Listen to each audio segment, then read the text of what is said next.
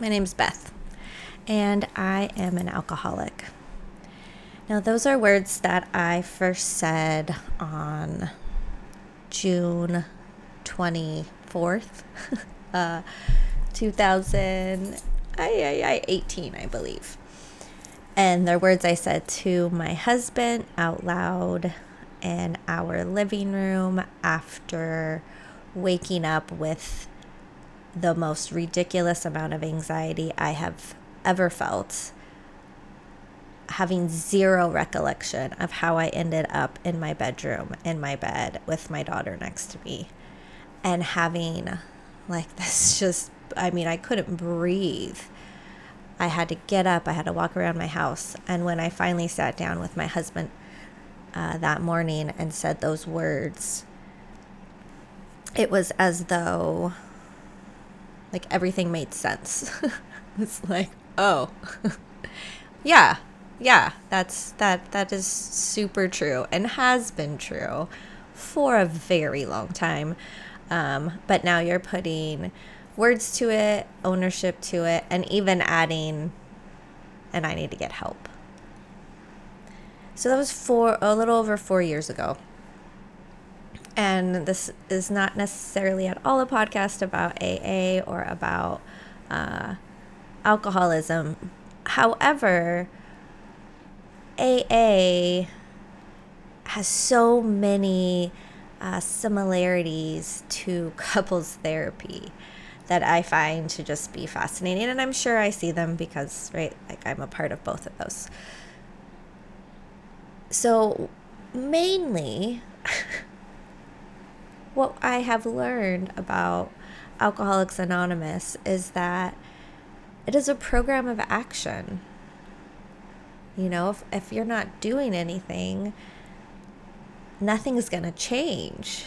So you have to do something. Like the whole program is about doing, whether it's in service of others or in, you know, real deep introspection and trying to understand um, you know still having these big strong feelings and emotions and then not having your your coping mechanisms and how do we get through them and how did they come up and how do we stop letting them um, negatively impact our relationships.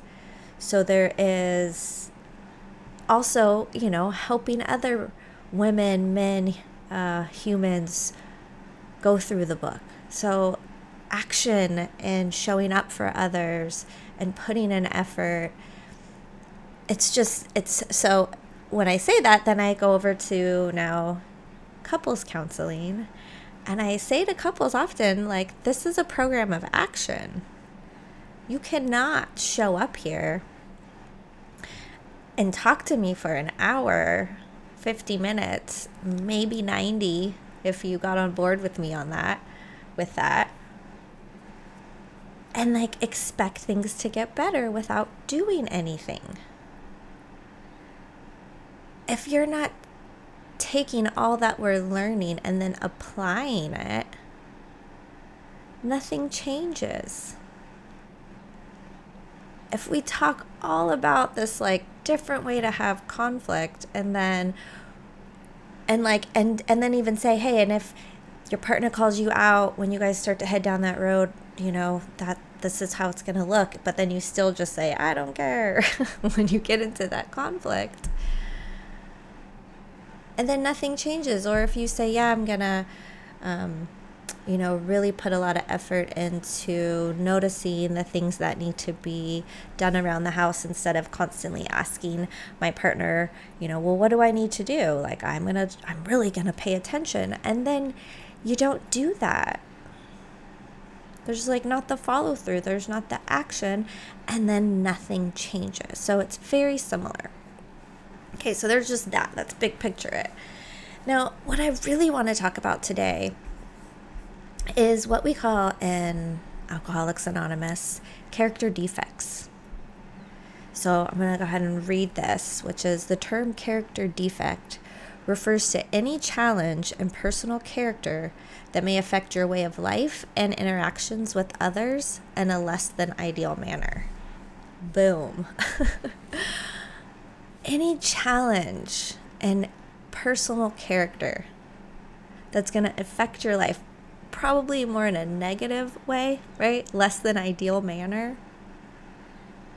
And very frequently, if not always, that character defect shows up in all of our relationships because it is ours.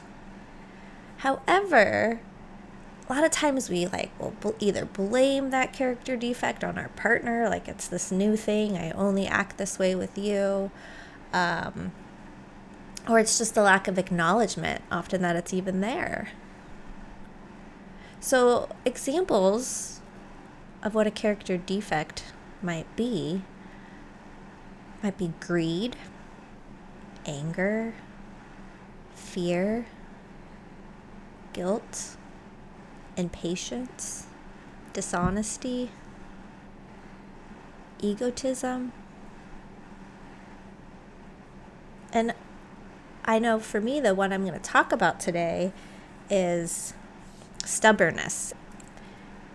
And if you take a step back and think about, you know, conflict that we have in our relationships, very often they, they stem from or have some of these character defects involved.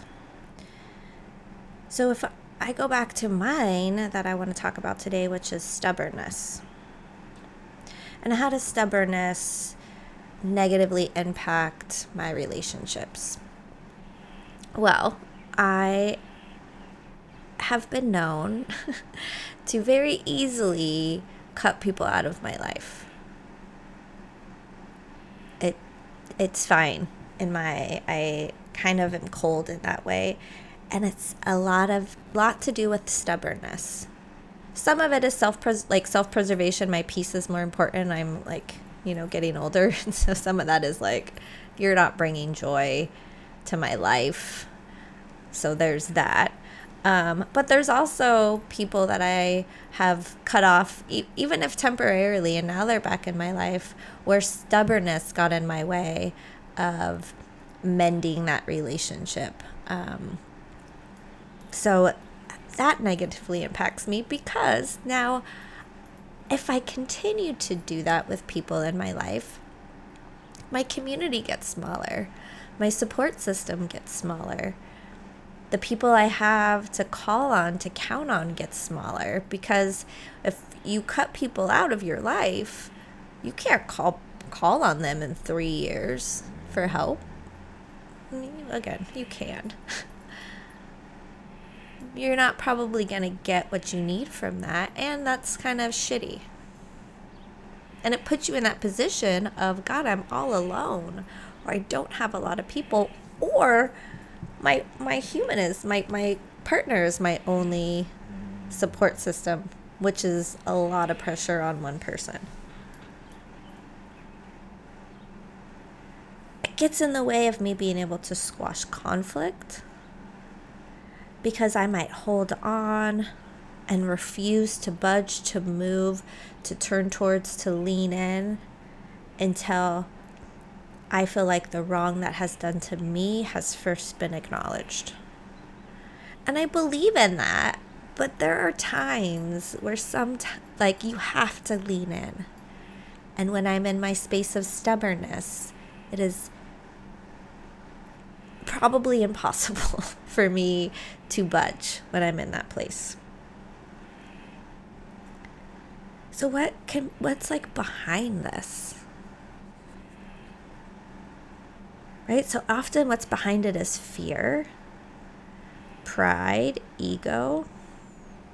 Like, not like full belief consciousness of this, but like, will I cease to exist? Of all the things that I have held on to, if I if I own something first, will I like cease to exist? If I acknowledge that I have messed up, does this uh, perfectionism, which nobody thinks I'm perfect. it's not even like other everyone around me is like she's perfect. Nobody thinks I'm perfect. So why am I in this like, well, I'm over here perfect. It's my own veil. Like I do I make all the right choices, I do all the right things. So I'd have to acknowledge that I messed up.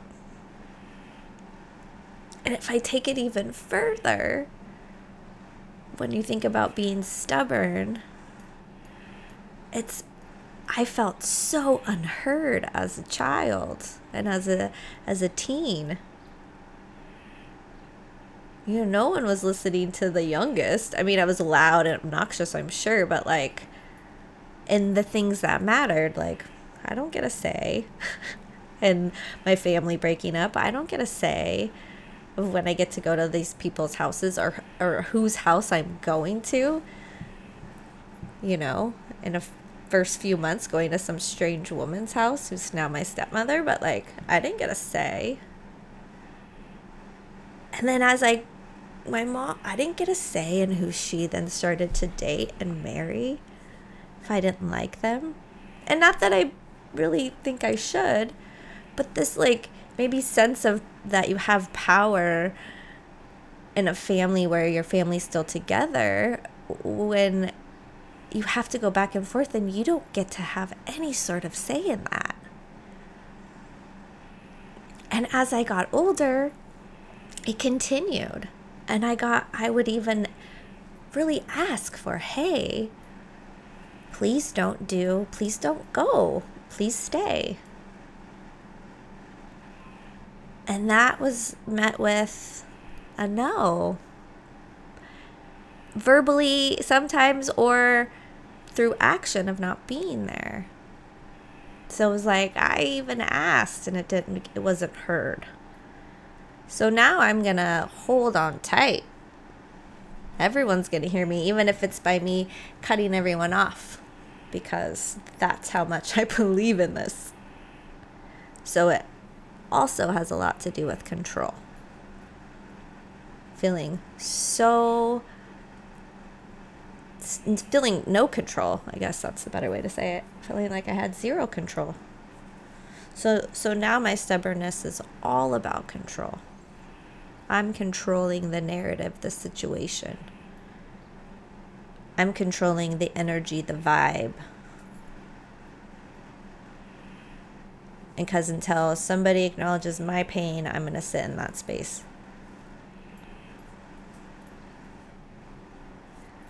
what's really interesting to me is that my character defect that I'm talking about here of stubbornness was I honestly think the thing that kept me sober in the beginning. Now it's like I see it for what it is. I see the pros, how much they outweigh the cons. Um, I had an accidental drink of a kombucha, a hard kombucha. Um, I don't know, two years into my sobriety, like a whole kombucha, and that's like nine, I don't know, 8% alcohol. And actually being able to be so aware of my brain wanting another drink, knowing no, but having my brain, and, and thankfully not going and having that drink. Anyway, back to stubbornness. Because I had told my family that, hey, I'm ready to admit I'm an alcoholic, I'm going to go, you know, get help, told on myself. And so now I've put myself in this position. if I go back on that, like, oh, good Lord. So my stubbornness is what, in a lot of ways, kept me sober because early on it's hard. I was if I had not told on myself, right? So it was probably like a Thursday night, let's say Friday morning, I woke up uh, declaring I'm never going to drink, you know, I'm an alcoholic, I'm going to get help. Um, I believe that afternoon sent that email out, if not the following day. Went to my first meeting on a Monday. I honestly, truly, with my whole heart, believe that had I had not sent that email to my family, I would be drinking today. Because I would have done all the things that I learned about in AA. I would have rationalized, because even people were saying, it wasn't that big of a deal, you're fine. I would have rationalized it. I would have felt better because I was not, you know, I was super hungover. Also, on top of all the anxiety, I, and I would have started to feel better and probably would have been drinking by Monday versus going to that meeting. So it's interesting to say, like, hey, this stubbornness helped, but it's good to identify the difference. And the really other big point of this is that stubbornness piece is, can become this, you know, the personality of like, well, that's just who I am. And while yes, I can say I'm, I am a stubborn person, because I am also aware that I am stubborn and I have done this in depth work that I just kind of went over with you, and I see how it negatively impacts my relationships or how it can, I really try not to let that happen. And it still does because it is a very strong character defect of for me, which again is why AA is a program of action. I can't just have you know, said I'm done drinking or maybe gone through the step, like I have to continue to remember that because even though I'm not drinking, that stubbornness is still going to be there. It's still going to be negatively impacting my relationships with others. So in in our relationships with our you know, in our romantic relationships with our partner, I think it's really important instead of pointing the finger at the other person's character defect or using your character defect to then like somehow morph that into your partner's character defect, that you spend time on self reflection, on introspection. The relationship can only be as deep as like the deepest person, right? Like as deep as the most deepest person is willing to go. And that's why relationships feel empty often because there's a mismatch in like one's desire for introspection. It's it, when people are like, "Oh, the relationship." Yeah, the relationship will get depth when you get depth within yourself. When you start to understand who you are and and what these character defects are, how they show up, how we can even use them for good or acknowledge that sometimes they can show up for good, but we need to be aware when they show up in that negative space and how to acknowledge and move through it.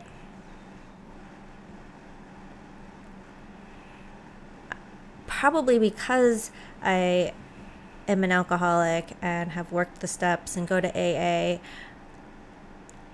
I even more push this idea program of action on my clients, but even more so of the like individual individual component of the couple's work, which is like not let's not spend time pointing fingers and like okay you need to do like think about what you're bringing in. How do you need to heal that? Not it doesn't it cannot be all about your partner knowing your triggers and then not triggering you. you know, like you also have to be aware and oh, I'm triggered and what can I do for myself and how do I also try to work do my own work so I'm not activated as often. So I am not triggered as often. Where's the individual work? You know, we don't doesn't have to be just individual therapy. That individual therapeutic work can be done in the couple setting. It's often really cool to watch as one member of the couple does this therapeutic work in this couple setting. You know, kind of one of, one of the the first session I do with couples is I ask them to tell me like the story of their relationship. How did they become a couple? You know, what do they love about one another? How do they feel when they were with each other in those early stages? What did they like to do? And often it's to bring back some of this positive energy and feelings towards one another. And a lot of times, like when I ask, especially when I ask, you know, what was it or what is it about so and so? Like, what do you love about them? And uh, you know, give it, to, you know, give it to me. I try to get really like kind of fun with it, and I'll see the other person start to cry, and they're like, "Wow, like I." I've never really heard you say that, or it's been a while since I've heard you say that. Or they maybe say something about, you know, what's bothering them within the relationship.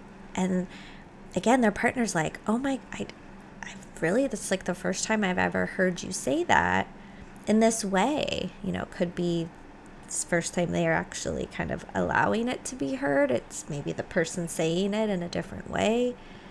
Maybe it's not in the midst of conflict whatever it is, just to be able to witness somebody doing some like really hard work in front of their partner and their partner witnessing it is really beautiful and connecting again. It's this vulnerability that's happening, you know, in front of me, sometimes in front of them while I'm doing kind of a therapy, more kind of that individual therapy.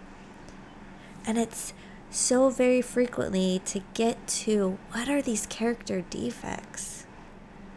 And that is what I want to leave you with because I want you to go home, or if you're home, get out paper and a pen, pen and write it down. You know, write down what are these character defects that I see that are getting in the way or that show up in my conflict or that I know and maybe even kind of wear as a badge of honor. Like, that's who I am, right? What is it? What are those things? And like, put some time into them. Where do they come from? How do they impact your life, life negatively? How do we put them into the positive place? Like, like I could say for myself with non-drinking, and say, well, see, my stubbornness helps me. Well, like, yeah, and this thing, it's one of the things but it also gets in the way. So it can be a both and situation sometimes. But the important piece is the awareness because when we become aware and then start to work on a different way of communicating or be, you know, having the awareness that we can, you know, yeah, make a different choice. That's growth, that's action, that's movement. It's what we're looking for pen to paper, write it down. If you want to share it with your person, your partner, if you have one, even better. If you want to share it with your friends and your community and your, your family, also awesome. Um, if you want to just hold on to it for yourself right now, that works too.